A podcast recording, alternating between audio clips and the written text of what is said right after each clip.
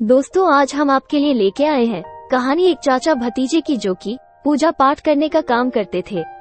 एक था चाचा, दूसरा था भतीजा। एक बार दोनों पड़ोस के गाँव जाने को निकले।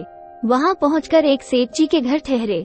सेठ जी ने उनका स्वागत सत्कार किया और दोनों से कहा कि वो घर में रखी बूंदी से लड्डू बनाकर खा ले। चाचा भतीजे ने मिलकर बूंदी के पाँच बड़े बड़े लड्डू बनाए। अब दोनों सोचने लगे कि इन्हें बांटा कैसे जाए। आखिर दोनों ने तय किया कि वे गूँगे बनकर बैठ जाते हैं। जो बोलेगा वो दो खाएगा और जो नहीं बोले वो तीन खाएगा। चाचा, भतीजा, दोनों बिना बोले पाँव पसार कर सो गए। जब सेठ ने आकर देखा तो उनमें से कोई बोलता न था, न हिलता डुलता था। बुलवाने की काफ़ी कोशिश की गई, पर कोई मुँह ही नहीं खोलता था। सेठ जी सोचने लगे, जाने किस जहरीले सांप ने इन्हें डस लिया होगा। उन्होंने अपने बेटों को बुलाकर ये दुखद खबर सुनाई। फिर कहा आओ, हम सब मिलकर इन दोनों को शमशान पहुँचा दें।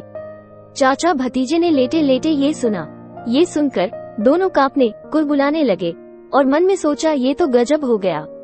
लेकिन बोले कैसे, जो बोलेगा, उसे दो लड्डू मिलने वाले थे। थोड़ी देर में गाँव वाले इकट्ठा हो गए।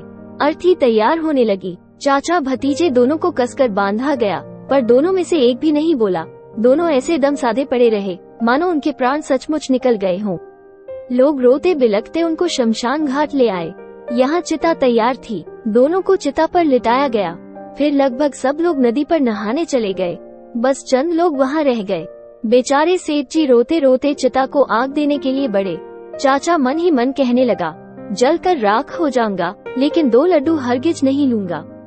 लूँगा तो तीन, वरना एक भी नहीं लूँगा। उधर भतीजा सोच रहा था, तीन लड्डू खाने के लोभ में जान गंवानी पड़ेगी। जान है तो जहान है।